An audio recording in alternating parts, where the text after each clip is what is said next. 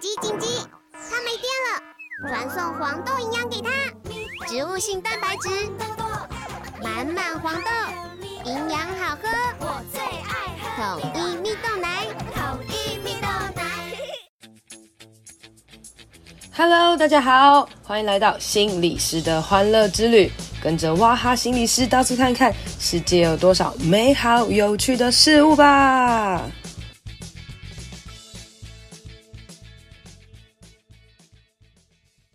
Hello，大家好，欢迎收听心理师的欢乐之旅。这集我们要聊一个非常非常厉害的一个主题哦，因为听说这个主题呢，现在在这世代非常非常的红哦。然后我的好朋友欢欢呢，他今天就要来跟我们聊这个主题，因为他就是这个主题现阶段目前的代言人，就是当大家都不想要生小孩的时候，他跑去生小孩，他到底发生什么事呢？我们就请欢欢来跟我们打声招呼。Hello，大家好，我是上一集才刚讲完老人，现在又来讲小孩的欢欢。哎，这个欢欢呐，就是，呃，您是要生小孩了吗？我是念完书才要生呐。我原本的计划就是给自己很多退路，你知道吗？就是如果我有考上，我就等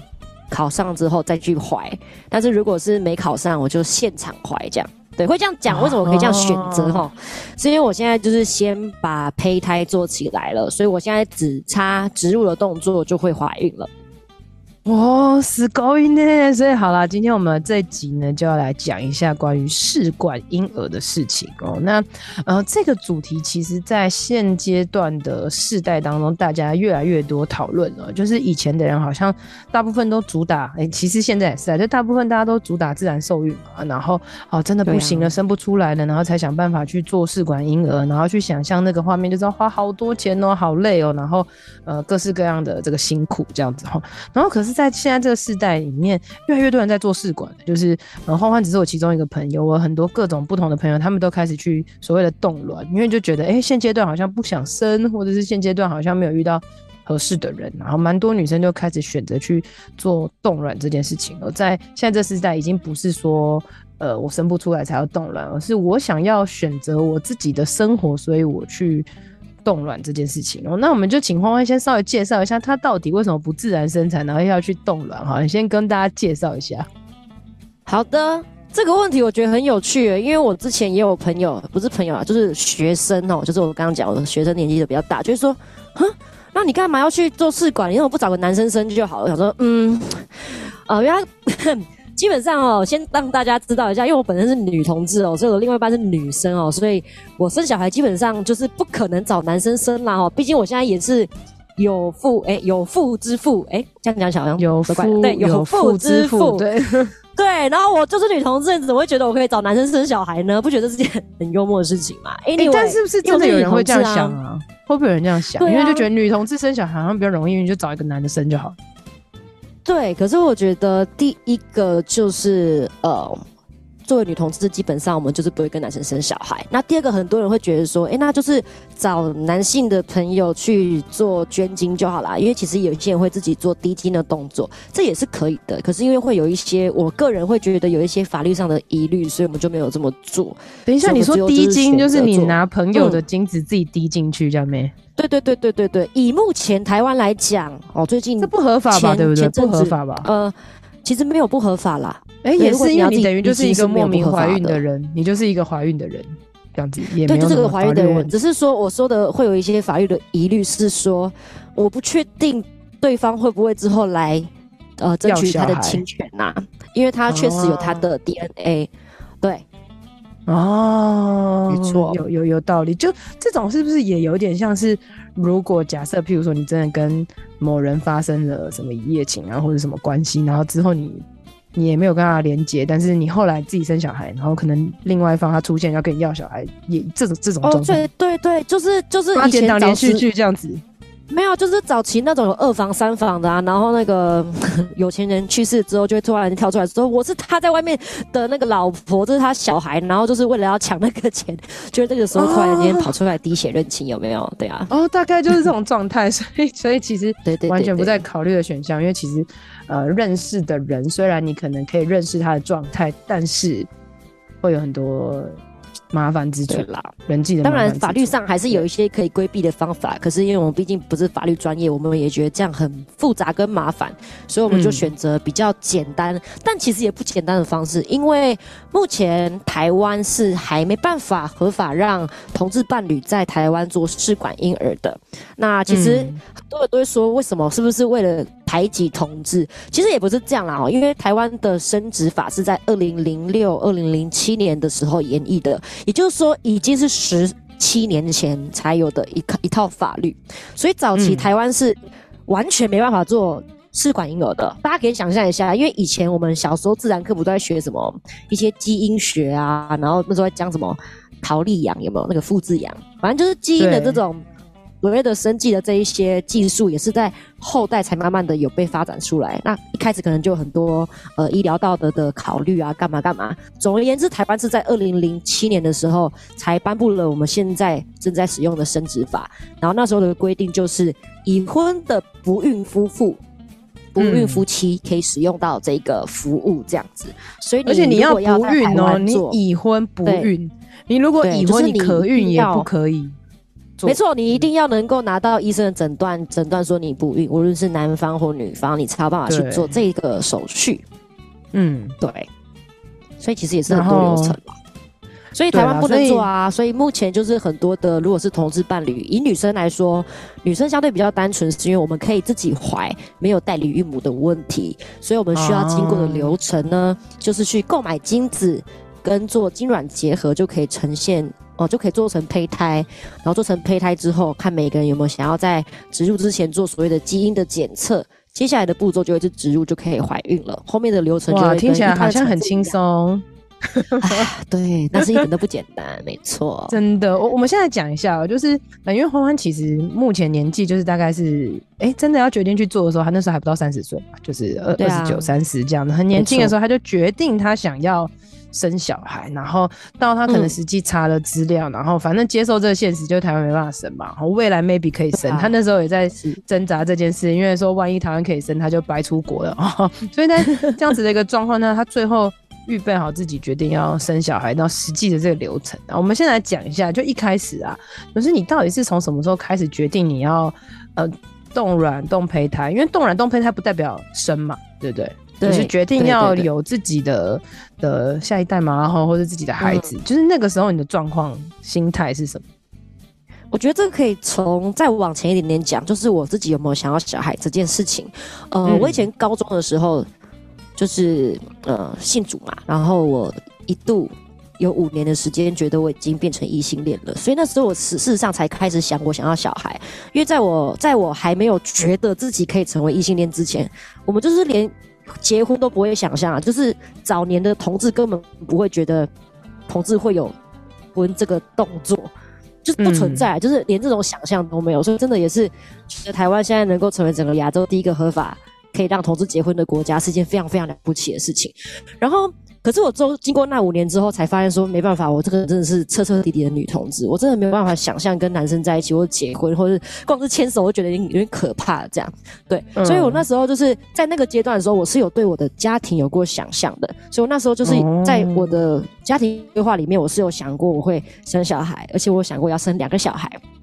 可是当我知道自己就是必须得接受我就是个同志的身份的时候，我就打消这个念头了，因为我觉得同志就是不能结婚。所以就不会有小孩，然后我也觉得台湾就是也没办法让同志生小孩，然后为什么会开始在我自己跟我现在另外一半结婚之后，又会回来思考这件事情呢？其实我本来就很喜欢小孩，然后我以前在教会是带主日学的，所以就很喜欢跟小朋友在一起。然后我们家也蛮多小朋友的，但是我那时候就是嗯。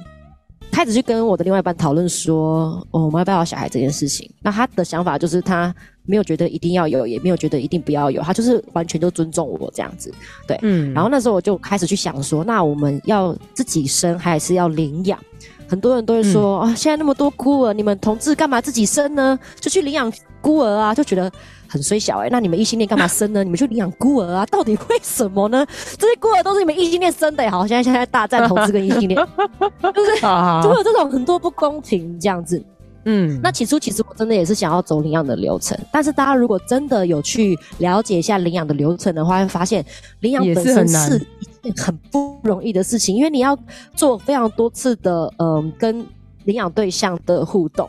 然后也不是每一次都一定可以走到最后，嗯、而且最后还要法法呃法院的认定，然后会有很多的呃不同的人员来到你生活的环境空间来做审查这样子，对对。然后小朋友真到家里面的时候，也会去评估他的适应状况。所以其实我真的觉得领养一个小孩跟怀孕这样子吗？其实这不会差太多，就是。对、oh. 对，没有错。所以那时候我就是，反正这件事情我就放在心里面，因为原本想说是领养的话，就不会有什么几岁生小孩的问题嘛，就是我多老都可以领养这样子。对。可是，一直到前几年，大概二零不是二零，呃，就是我二十六岁左右的时候吧，这样想上也是三四年前的事情。就是有一天、就是，哦。对，那时候换我妹出柜，哎、欸，我们全家都是女同志，换我妹出柜，然后我们全家一起来吃饭，然后包含我的另外一半这样，然后。我我我另外一半就突然间问我妈说：“妈是不是很想要有孙子啊？”这样还会这样问，是因为我们家养了两只蜜袋鼯哦，我爸妈都以 阿公阿妈自居，对，就是那种真的像在照顾孙子一样的那种程度，就是很怕他们冷，很怕他们饿，所以都把他们喂得很肥这样。然后他们现在已经喂不了自己的小孩了，只好开始喂。对啊，对啊，没错。然后我想说，哎，那好像真的可以好好想，我是不是要有小孩这件事情。然后那时候又问我妈妈的意见，是说，哎，那妈觉得。就是领养，你觉得领养跟自己生有什么差别？这样，然后我妈的想法其实是觉得说自己真的感觉会不一样。我觉得不是血不血缘的问题，我觉得我在我经历去冻卵这段时间，不冻卵啦，去做这个流程、这个疗程的过程之中，我觉得我有点体会到我妈的那个心情。重点不是说这个人跟你是不是有直接的血缘，嗯、因为就像刚刚讲，我其实精子等于是买精子银行的嘛，所以其实跟我另外一半是没有血缘关系的。可是我觉得这个怀的过程要付上的代价的感。感受是很特别的，就让你预备当妈妈的这个阶段。对，所以那时候我那时候二十六岁嘛，然后我本来计划大概就是在二十八岁的时候生小孩。那时候我觉得说二十八岁应该是一个还不错的时间。会这样想是因为，其实以现在的台湾人啊，尤其住在台北哦，我之前听跟一些朋友跟一些朋友讲说，哦，我我要准备生小孩，然后那些。我的朋友就指那些叔叔阿姨啦，哈，他们就会说啊，这么年轻，我想说，对，可是我已经三十，这么年轻吗？对，他说没有啊，你不是住台北吗？台北三十岁生小孩很年轻哎、欸，这样。然后那一次我、就是，因为觉得生小孩之后，人生好像就要以小孩为主，你就不太能够出去。然后自由自在、弹性这样子。对对对，当然，因为我身边也有一些朋友是已经结婚生小孩啦。那我也知道他们可能也会说啊，可是生小孩之后真的会后悔干嘛的？我觉得他不如他们不要出生之类的。嗯、可是我觉得我自己在这个历程当中经历很多心境上面的转变，确实像刚刚我阿分享到，就是你突然间会感觉到自己好像要放弃很多东西。可是我觉得这个预备是好的，嗯、因为就像刚刚我提到，我们是做试管，所以我不会不小心怀孕，我不会不小心这个小孩就必须要出来，哦、我是现在有想好跟有准备好的情况。才去做这件事情，所以在这这个过程当中，我妈也曾经问过啊，因为那时候我就是已经决定要去考试，要去念大学、念研究所了嘛。我妈说：“你这样又要念书，那你又要生小孩，你这样子未来这样子怎样怎样怎样，会很多她自己的想法。”然后就很认真跟我妈讲说：“妈，基本上我不会不小心，不是啦。如果我妈讲说，我不会不小心怀孕啊，小孩不会不小心跑出来。我觉得我们要。”生小孩这件事情比一般人要付上更多的代价，无论是我们预备的过程，或者是说我们其实要负担的经济上的成本是高很多的。就是一般人生小孩没有成本啊，你知道吗？就是就是射一发就有了，对不对？好，但也没那么容易生啦。哈，就是大家也不用想象，好像异性恋夫妻就很容易怀孕，其实也没那么容易。现在真的大环境啊，然后身体的各种。对所以其实没有那么容易怀上小孩，所以我那时候呃跟大家稍微讲一下，就是因为台湾不能做，那其实在其他的国家，邻近的国家是有很多国家是可以做所谓的呃试管呃或或者我们讲的人工生殖的，对，嗯、那我们是选择去日本。那我们在这个流程的过程当中呢，其实最一开始只是想说先去咨询看看哈，想说先了解一下他们大概是怎么样的情况在做试管。所以我在去年八月我生日顺便去过个庆生的旅游的时候，就有跟当地的机构接洽，然后就知道说，哎、日本最近也因为呃婚姻平权的法案正在如火如荼的进展中哦，所以法法条啊，或者说各样的一些本来现在正在做的一些可以做的管道，可能之后会有一些线索，所以会建议我们如果有想要生小孩的话，可以赶在二零二四、二零二三年底的时候先把胚胎做起来，因为。呃，今年之后可能就会有更多在法律上面的变动，所以可能会变成没办法做这一个人工生殖的流程这样子，然后觉得不知道要等到什么时候才可以再试做，所以我那时候其实感受到的是晴天霹雳哦，因为我原本只是、哦、就是我必须要赶快做决定的的这种感觉。对，我本来只是想说，我就是来。过个生日，然后顺便了解一下哈，那个生小孩的一个流程啊，然后日本的费用大概怎么算？因为日本的民族性的关系哦，这些东西在网络上比较没那么公开，所以就来咨询。然后突然就发现，天哪！所谓的所谓的二零二三年底是指这三个月内我就要做决定跟把这件事情做完吗？我听起来像商人的诡计啊！对啊，我就觉得现在是什么意思？我现在。好像好像就要把自己卖掉，再不买这个房子就要卖掉了 哈。我们只剩最后一户了，这种感觉。对对对，对。然后 那天晚上我就是本来就是本来其实是开心的，因为当然日本的费用比美国低很多，然后加上我们飞到日本的时间跟你在那边住啊、飞机票啊的。费用都比美国低嘛，所以那时候我觉得好，我觉得日本是个不错的选择。可是我们就是要赶快做决定。我印象很深刻，那一天晚上我是本来在睡觉，睡一睡，我就突然间起来大哭。嗯，那我就突然间想到说：“天哪！”我就突然间觉得我妈好伟大，因为我我二十我我出生的时候，我妈才二十五岁耶。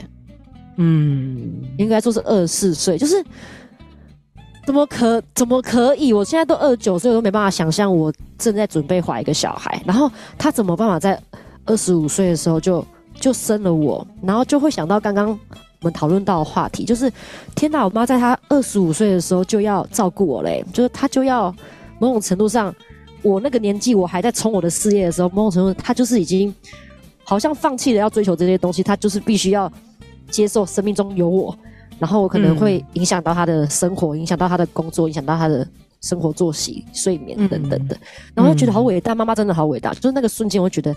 我我的那个感动跟那个哭的感觉，不是觉得压力很大，是我就是突然间感受到那个满满的母爱。哇，不得了！那这就代表你预备好了，可能要冲一发。就是我就发现我妈为我牺牲了很多，嗯，在怀我这件事情上面，嗯，对。对，所以那时候我就就是我就把我就把我另外一半挖起来，我就跟他开始跟他哭，我就跟他说：“你起来，你起来，我现在很难过。” 对跟他哭这样子。对，我就是突然间发现说早上讲的这样一愣一愣的，然后嘿，意思是说我三个月内要把这件事情做完这样。对，所以我就很认真的去思考了这件事情，然后去规划这件事情。所以八月我们回来台湾之后，我们在十月的时候就又又飞到日本，然后去跟医院的医师先做了第一次的会诊，然后安排了后面的时间的疗程，包含要调经啊，然后下一次要到日本开始打排卵针，然后打完排卵针之后要打。呃，取卵针，然后最后要取卵，然后最后就是把我们买的精子跟我们当天取出来的卵子做结合，然后就会产生胚胎这样子。对，哎、欸，不是这些时间，这些花了多少时间呢、啊？譬如说，你刚刚说，对啊。嗯几个月几个月之内啊？对啊，因为因为取卵这件事情，就是我们女生有生理的周期嘛，你一定是在你就是卵巢正在发育的时候，会让呃开始做这个疗程，所以我们在做试管的过程是先做取卵的动作。那做取卵，你就要算好你的经期哦，嗯、因为我们需要在经期来的第三天开始打排卵针，也就是它会让你本来的卵的数量变多，而且要长得更成熟。嗯嗯嗯、所以第一件事情就是要先把时间调好，因为毕竟我们不是在台湾，我不可能说哦，月经来第三天了来出门，不可能嘛，我一定是提前需要跟医生约时间，提前需要在台湾这些东西，在台湾等，哎、欸，在日本等月经来这样子。没有没有没有，我那时候十月的时候，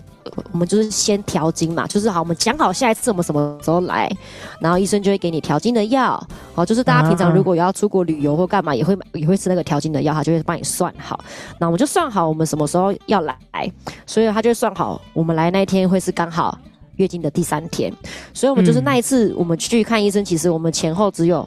去待日本三天啦，就是。前一天先到，然后隔天看医生，然后隔天就飞走了，这样。所以我们在下一次去的时候就是十一月的时候，十一月吧。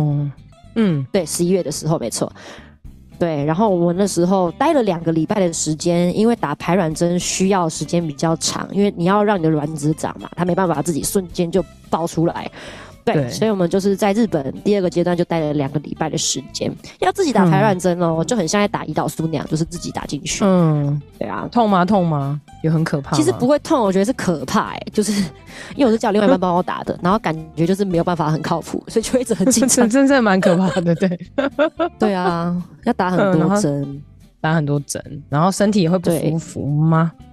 其实自己打的那个排卵针还好，可是因为我的时间比较紧迫嘛，就是我们机票就是买好打，我们是有嗯必须得回台湾的时间，所以如果在在这个中间复诊的过程发现，哎，长的速度跟成熟的成的情况不够快的时候，医生就会在诊间再帮我多打一些他们自己的药剂，那也是催卵的、嗯、催卵的一些药剂，那个就会比较稍微不舒服一点，毕竟可能就是嗯比较强，剂量比较重。对，所以我打那个针的隔天真的很像新冠哎、欸，就是全身无力，然后超累，很想吐这样。哦，对啊，已经在做小孩之前就已经感受到怀孕的不适的感了。对啊，其实这个前面的过程都还好，到最后就是我们要取卵的时候，那一天印象很深刻。有，我看到你崩溃大哭。对对，可是其实它不会痛啦，因为我们在做这个疗程的过程是会打全身麻醉的，所以其实你去，他就是跟你说哦，开始打麻醉喽，然后你就麻醉剂就进去，其实你就睡着了。嗯，只是可能我平常酒喝的比较多哈，所以那个麻醉剂量就也比较够。我就取完卵回来，回来到那个休息室的时候，我就很快就醒了。然后他其实有帮我打麻醉，呃，打完麻醉之后有帮我打那个止痛针。痛。可是可能那个止痛针的药效还没开始发挥，我就醒了，所以我就起来就觉得，呃，好痛哦，肚子好痛哦，这样子。对啊，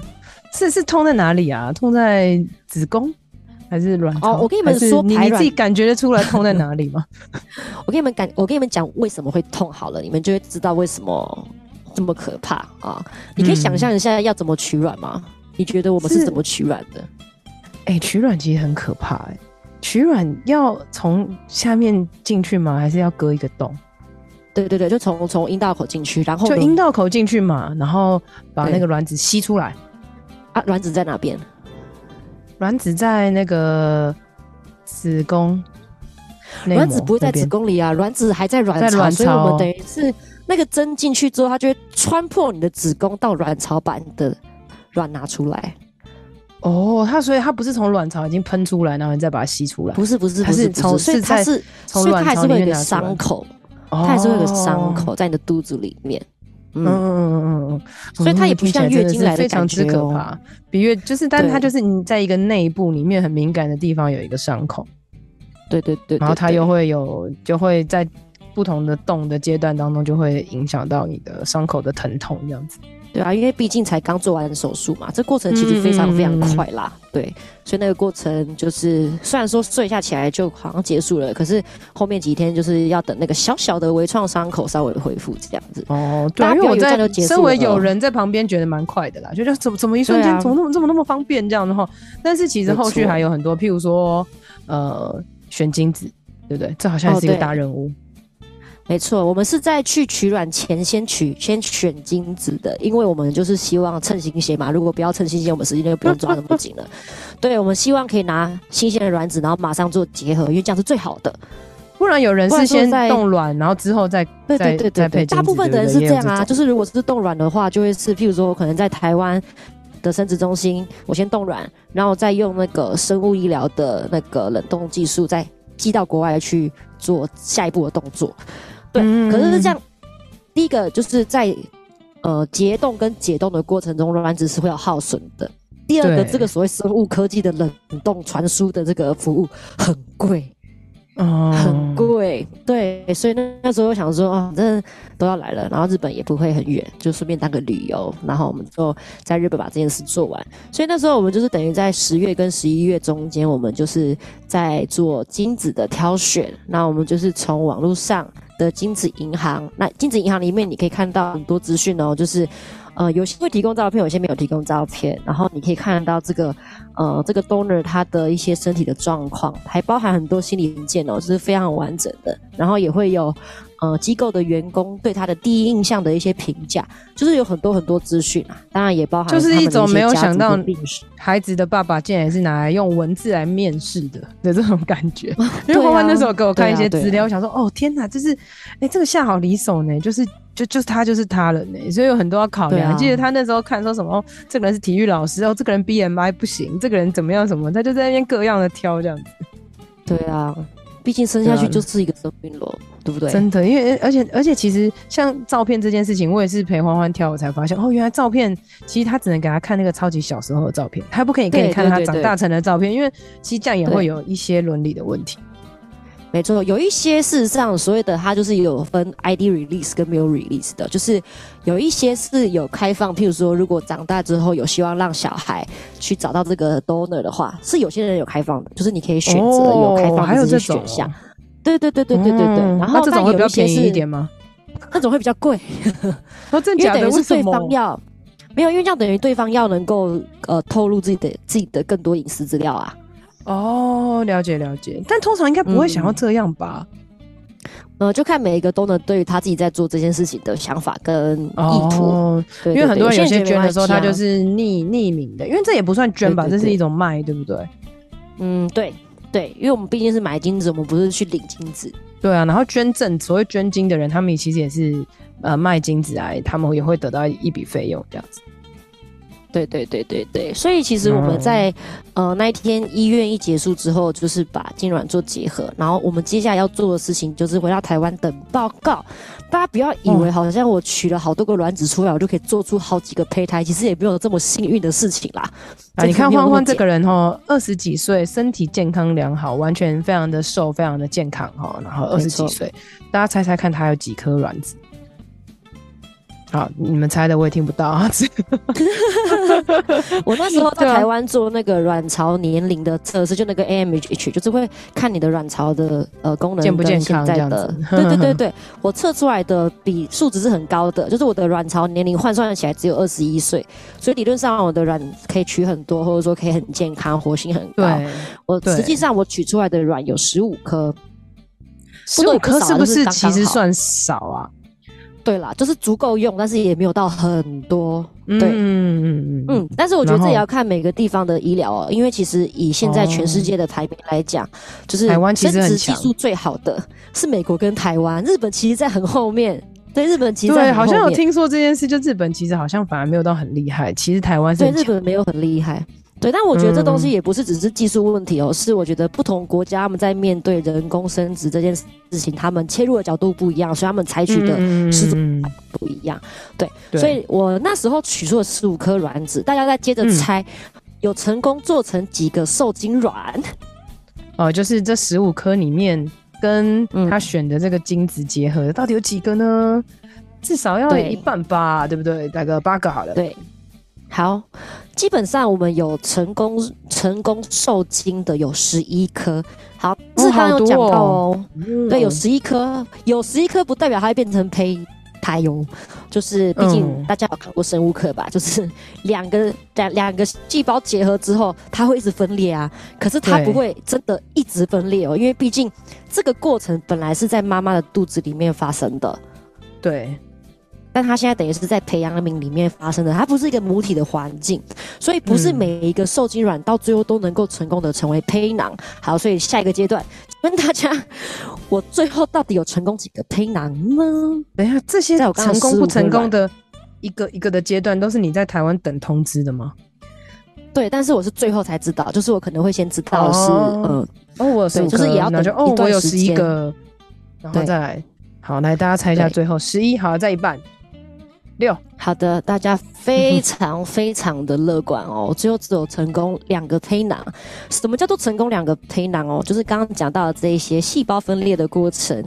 这一个胚胎有成功的到第五天有持续的分化，这才会成为胚囊。有些可能到第三天就没有继续分裂了，嗯、那它就是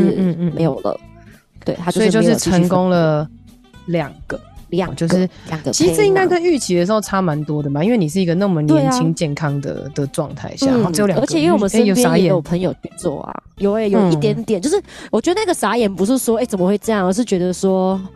我好像原本以为我可以有更多选择，可是现在好像就没什么好选择。对对对对对，刚刚这个阶段还只是确定我有成功几个胚囊，我还不知道这个胚囊健不健康哎、欸。对啊，因为你刚说你有朋友嘛，你你应该呃，他有另外一个网红朋友，对不对？他们就很多，对不对？对，因为他们在美国做花很多钱。哎、欸，美国可是日本的几倍啊？呃，他们总，你说吗？总数吗？对啊，其实还是要看两倍、三倍啊。但他们的他们的胚胎就真的多很多，而且的等级就很高。那什么是等级哈？通常啦，就是以一般的夫妻受孕来说，我们是到。第三个月才可以做一些羊膜穿刺，或是透过产检去大概理解一下小孩或者这个胚胎目前成长的状况嘛。嗯、对，但是因为我们是提前在胚胎还没有进到肚子里面的时候，就可以先做一个 PGS 的基因筛检，所以你可以先在还没怀的情况先看一下它这个取它的一些细胞值出来，然后大概、嗯。去看一下它的 DNA 的组成状况，那这也是一个很长的等待等待时间了哈。在我知道我只有两个胚囊，然后一直到我看到我的这个检测的基因检测结果是又隔了很久的时间，然后看到检测的时候，我又心凉了一下。嗯，那个量了一下，也不是不健康，也不是不健康哦，因为、那个、没有到一百分的这种感觉。呃，不可能到一百分，应该这样讲，就是我们都会希望它很健康，或者我们都希望很多的标准都有达标，或是品质都是 A 等。可是事实上，没有那么多完美的事情，而且我觉得我们每一个人其实都不是完美的、啊，甚至这件事情，我去很认真的思考一下我自己，就是所有在我不知道我自己。以前还是个胚胎的时候，我是什么等级，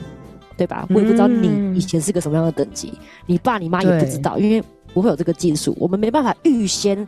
去为我的胚胎排名。嗯嗯嗯，或是就算我是一个可能所谓等级很高的胚胎，但也不代表我长大是不是一个所谓成功的人，或是很棒的人。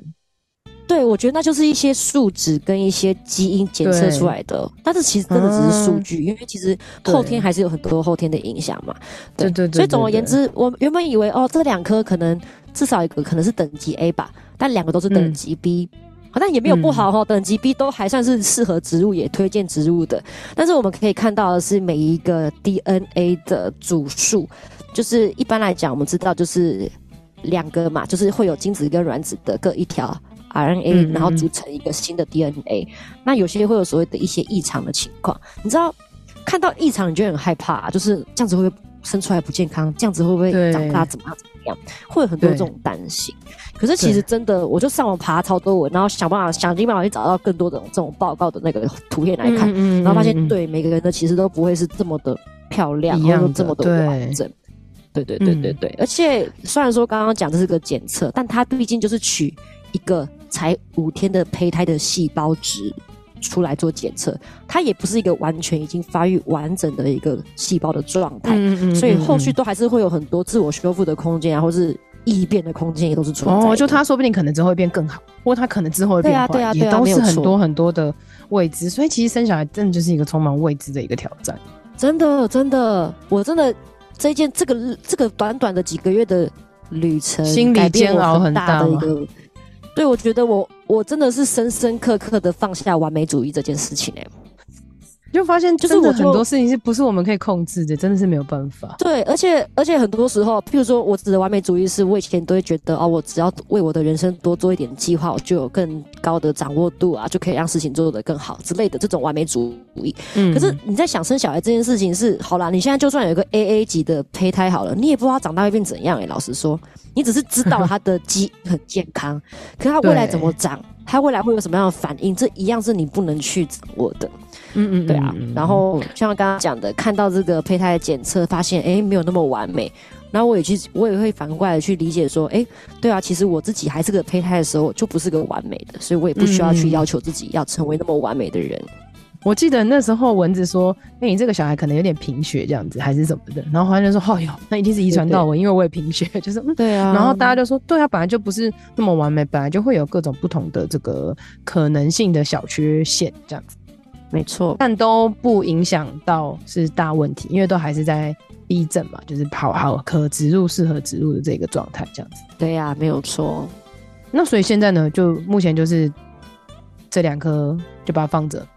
还是他还是要再继续做什么检测之类的？没有啦，没有啦，这两颗就是放着就冻着了嘛。那因为胚胎就已经比较稳定了，比较不会像刚刚卵子说的会有解解冻之后会耗损的问题。所以我现在就是计划念完书之后就会去怀孕，所以现在就是已经比较安心了啦。我觉得现在这样的方式也蛮好的，你等于是可以好好的规划你的时间，然后也确定这个小孩相对来讲可能是比较健康的情况下，然后在适合的时间去怀孕。我觉得这样还蛮不错的。我觉得现在就自己比较放宽心，不会那么紧张了。我有听说一个，就是呃，有一些人他们不一定会去做检查，因为他们说如果这个孩子放，就是这个胚胎放进去，如果它其实是不适合的，它也会流掉。对，确实有这样的说法。像我身边有一些朋友就觉得没有一定要冻卵，嗯、我也觉得，其实我还是必须得讲哦，就是嗯，我个人也觉得没有一定需要冻卵。那当然，有些人会觉得说，哦，因为我现在年轻，可是我还没有想要生，我先把我年轻的卵冻起来，然后过几年，可能我比较老了，想怀的时候可以怀。这确实是对的啦，就是子宫本身不会不会因为你老了就不能受孕，但是卵子会因为你比较老而变得不健康。对，可是这个所谓健康不健康，嗯、其实又跟我们上里上上一集讲到的是一样的道理，就是你的卵子健不健康，不是因为你年纪的问题啊。有些人很年轻，嗯、可他卵子其实一样不健康。所以换句话说，你就算年纪比较大，如果你的生活习惯跟饮食习惯是健康的，你的卵子一样会是健康的。嗯。对，然后我也觉得身边有一些我这个年纪的人，可能看到我生小孩，或是看到现在很多广告啊，很多的很多的诊所都在做这件事情，就会觉得那我现在是不是要去做？我觉得大家要评估好了，就是嗯，有些时候你把那个卵子动起来，你不见得真的将来会想要生小孩，这是一件事。嗯、那第二件事情是，就是某种程度上也是一种商人的说法跟噱头啊。就好像也是一种，而且我觉得是一种焦虑，就是刺激你的这个焦虑。然后想算了算了，我就先冻再说了。就会叫你存脐带血，现在谁在跟你讲存脐带血了？就是有也是有一种买保险的概念，就是说老了可以再生，现在然后就好像呃，要是讲着现在女生就是可以独立自主，然后所以就要就要冻卵呐，然后又变成一个新的流行的这种感觉。对，但是我觉得我自己走过这个历程，我最深刻的感受，真的不是你有没有那个呃钱去做冻卵这件事，而是。如果你觉得你现在因为很忙还不想生小孩，所以要冻卵；如果你现在是觉得工作放不下，我必须得讲，你到三十几岁、四十岁，我不觉得你也还是放的，也是放不下。对，对啊。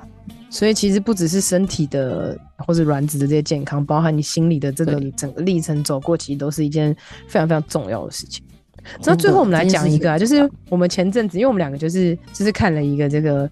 YouTube 短影片，然后就里面在讲说，就是有人就是有有有健康的，就夫妻去检查，然后发现自己的孩子是唐氏症啊，然后结果那个对方就说，哦，我要对神有信心，所以就不把那个孩子拿掉，然后然后什么什么的过程，然后最后生出健康的小孩这样子，然后欢欢呢就很没水准，在下面留言就是说，那羊膜穿刺要做啊，什么什么之类的哈，然后我觉得这件事情就很好的来讨论一下，就是到底啊，然后你在。检查出，譬如说你现在是在检查胚胎，对不对？那假设今天这个孩子真的植入到你的身体里面了，然后在成长过程中，然后你发现他可能是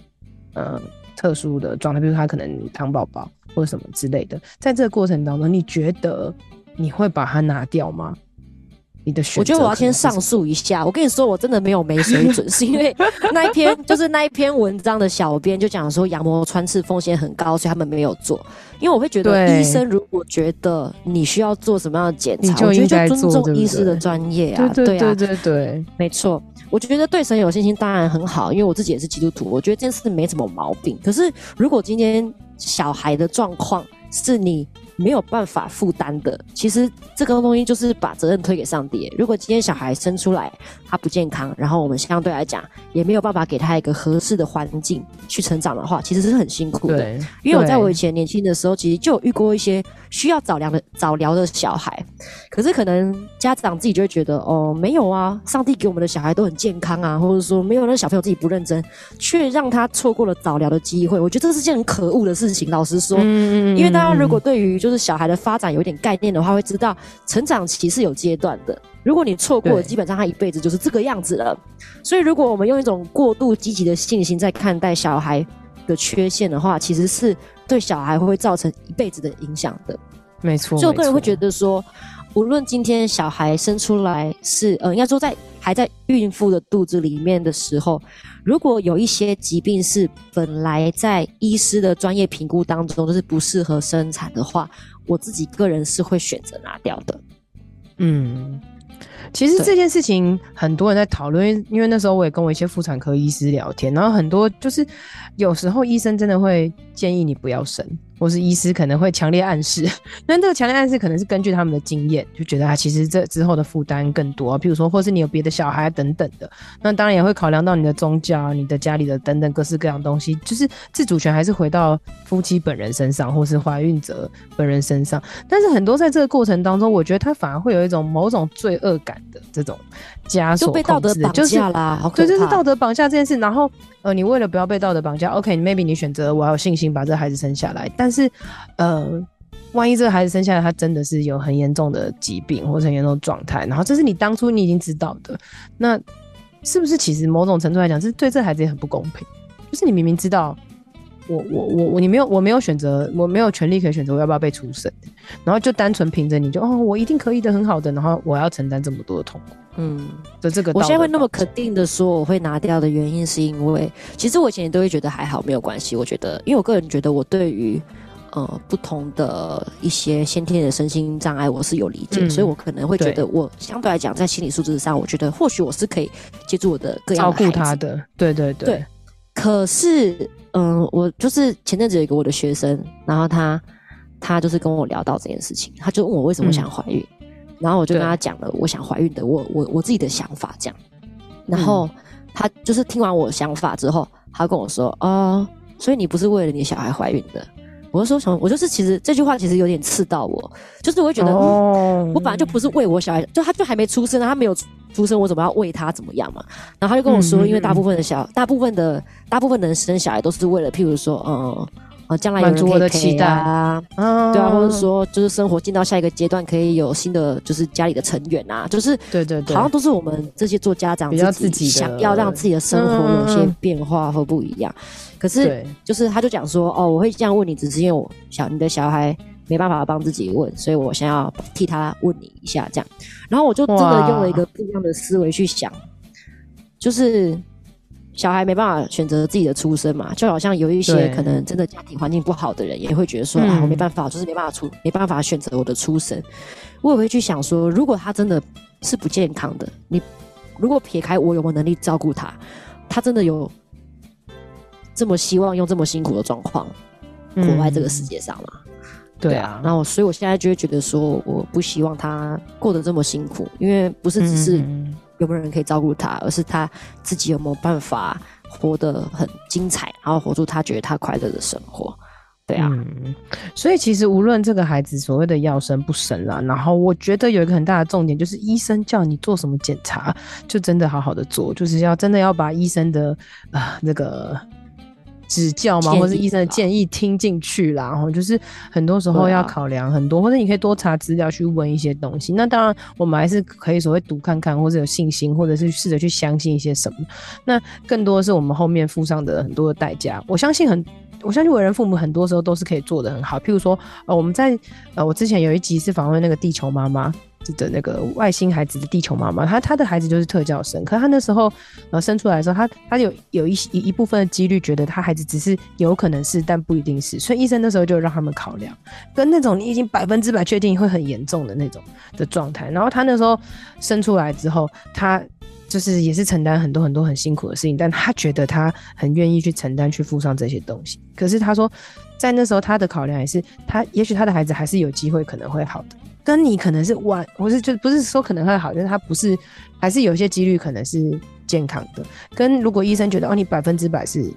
可能会状况很糟的，你要不要拿掉等等？我觉得这很多时候，嗯、呃，大家不要觉得所谓道德绑架，或者我真的是自己一个人要做出这个决定。我觉得可以去跟很多专业的人聊，或者是爱你的人聊，嗯哦、然后婆婆妈妈聊也是可以的，各式各样聊都可以。然后在很多资讯的整合状态下，然后你自己本身可以做出那个决定，特别是怀孕的那个人。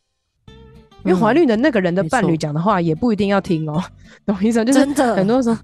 就是因为怀的不是你嘛，对不对？那如果你另外一半跟你讲说没关系，我们会养的，把他生下来这样。那如果你自己真的啊觉得很不舒服，这或真的很想要，那那你可以做你自己的决定。我觉得这这个身体的自主权还是怀归在这个怀孕的本人的那个决定上。那所谓道德啊，别、嗯、人管什么这些东西，都要想办法在这个时候去去撇开，然后去参考多方的意见。因为因为这个生孩子也不是就是生出来塞不回去的。对啊，没错，就真的都要 考虑。他就算长得很丑，你也是没办法，对不对？或者他怎么样，就就是这样，就是必须要去面对。对啊，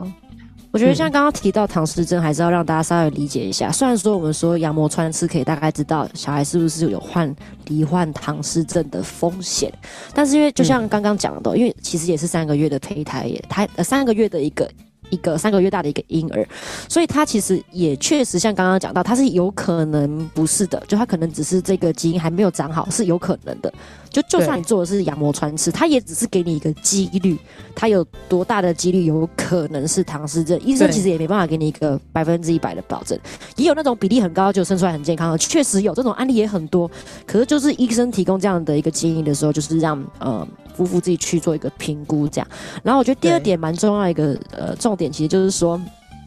呃，当我们今天在怀这个孕的时候啊，我们要去思考到一个很重要的呃呃思考点是。有一些小孩，应该说有一些有一些怀孕的呃妇女，有些可能她本来就比较不容易受孕，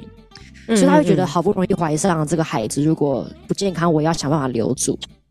那另外一种是大家也知道，如果要把孩子拿掉，其实某种程度上对于子宫还是有一点点或多或少伤害，尤其如果年纪比较大的话，所以还是会去评估到这个点。就是有些人可能真的是因为可能本来就不容易怀孕，好不容易怀上，就会觉得。嗯，我还是愿意试试看，就算有可能不健康，对对对，我还是想要尽力的把它留住。所以我觉得不要去 judge 任何一个人的决定，因为每一个人的处境都是非常不一样的，每一个人怀孕的经历也都是非常不一样的。我觉得作为在旁边的人，尤其如果我们不是专业的医师，我们要做的最重要的事情就是给予他支持，跟无论他做怎么样的决定，我们都能够祝福他，而不是给他很大的焦虑，觉得自己好像做错了决定这件事情。嗯，所以换言之啊，如果你身边任何朋友或者你本人就是不想要做任何检查，也可以啦。就是这真的都是大家自己的决定。那很多时候在现在，来检查，啊、然后又不相信说我都会怀，我都我都会愿意生下来，那你干嘛来检查啦？对，有时候是这种状态，就反正你如果都要生，那就不要做任何检查吧。对啊，那如果你真的做了检查，那就听听医生的建议吧。我觉得这个都是很重要的一件事情。那在现在这个少子化的时代，就是愿意生小孩的人真的已经不多了。大家就 好好的鼓励啊，陪伴他们。然后我觉得真的是身心健全、开心，其实心理的健康，甚至也是会影响到这个胚胎的健康，各式各样环环相扣的。然后我们每一个人其实 可以活到那么健康，真的都不是偶然。我们每次就会觉得看到很多这个呃生病的人啊，特特特教的孩子啊，或是各式各样的，我都会回想啊，其实我们每一个人可以被生下来，然后你看我们到现在还可以开心聊天，可以讲话，我们都没有没有没有出车祸，没有发生什么事，其实真的都是一个非常需要感恩的事情。你有没有这样觉得？我每次都觉得凡事谢恩真的很重要。对，而且我真的觉得，现在我们会有这么多这种意识，是因为我们现在有优生学啊，然后有很多产检的技术。可是真的，你回想一下，你爸妈、你阿公阿嬷生小孩的时候。哪有这么多东西可以去考量啊？对啊，对啊，对啊，就生了啊，对不对？我觉得很多时候这种信心真的很不容易，所以我觉得如果真的怀孕的人要求平安，你无论是什么样的宗教信仰，你要祷告，你要去拜什么，我觉得很重要的是你自己心理，像刚刚讲的心理健康，你自己心里有平安这件事很重要，你才有办法真的好好的把这个孕期走完。因为流产这件事情也不是只有在一开始会发生，其实在随时的每个阶段都有可能会发生。对啊，对啊，对啊，对啊。所以就祝福大家啦！如果要生小孩的，可以平安生小孩，生下健康的孩子；如果没有想要生小孩的，也可以过着自己自由自在、幸福快乐的日子。反正每一个人都属于自己的人生啦，我们就凡事谢恩，人生会 比较喜乐一点哈。那我们今天的这集呢，就是生小孩这件事情就到这边啊。那大家如果对于这个生孩子有更多，就是同比如 maybe 同志要去外面做孩子，这个有。更多资讯的话，你们也可以去欢欢那边截取一些资讯，然后参考，然后也祝福每一个人可以找到属于自己生孩子的方法啦。那我们今天节目到这边喽，谢谢大家，拜拜，拜拜。今天的节目就到这里喽，希望你喜欢，希望对你有帮助。别忘了要来我的 FB 还有 IG 心理师的欢乐之旅留言和我互动哦，你的回馈会是我最大的动力。当然也别吝啬来 Apple Podcast 留言五星评论，还有分享这集给你的朋友。我是王雅涵，智商心理师，大家都叫我哇哈。我们下次见，拜拜。